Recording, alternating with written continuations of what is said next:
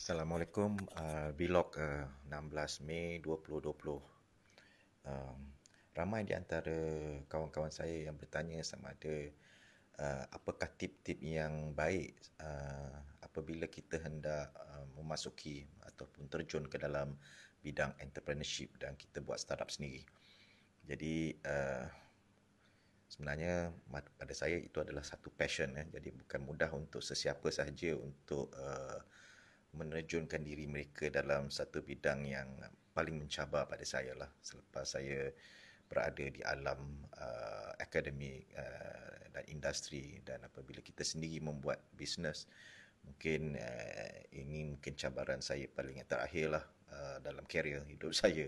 Jadi pertama uh, kita perlu tahu bahawa kita mesti ada passion eh, supaya kita sentiasa dapat mengatasi segala masalah yang akan kita hadapi. Kalau orang yang tidak ada uh, jati diri, kemungkinan uh, mereka akan cepat give up.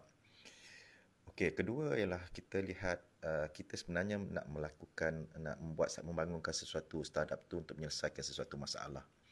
Dan setiap masalah yang kita lihat uh, pada pandangan mata kita selalunya itu adalah opportunity untuk uh, entrepreneur.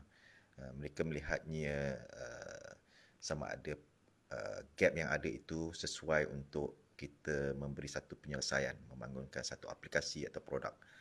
Uh, pain point tu yang penting. So that is the first thing, the, the problem statement tu. So once the problem statement yang kita kita lihat itu adalah begitu uh, perit uh, dan tiada solution, tak ada penyelesaian lagi ataupun penyelesaian yang ada masih kurang lengkap, mungkin itu adalah salah satu cara untuk kita identify uh, apakah uh, uh, uh, bisnes yang akan kita lakukan. Tapi kemungkinan juga uh, startup kita berdasarkan kepada kita punya pengalaman, apa yang kita pernah menghadapi dahulu, mungkin tidak dapat diselesaikan, itu kita rasakan sesuatu yang boleh kita bangunkan. Tetapi yang kedua kita kena pastikan bahawa pasaran yang kita market segment eh market customer kita tu uh, bila menggunakan produk kita dia market tu besar.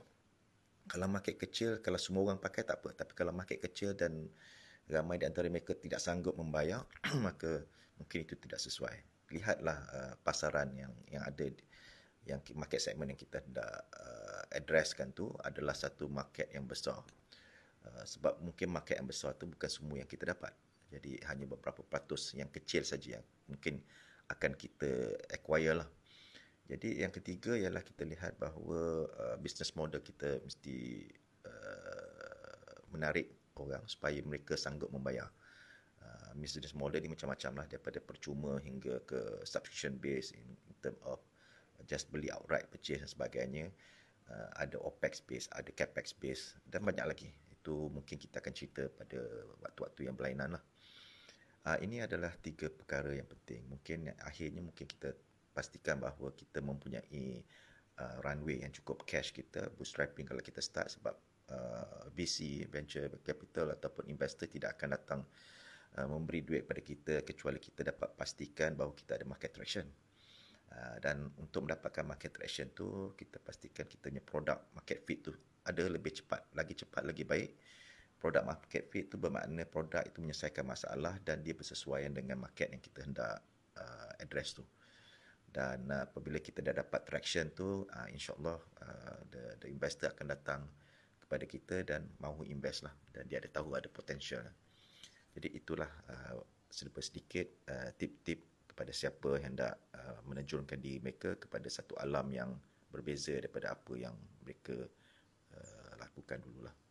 Tapi saya gembira sebab uh, startup macam ini mereka dapat menjana pekerjaan untuk orang lain. Uh, itu yang penting.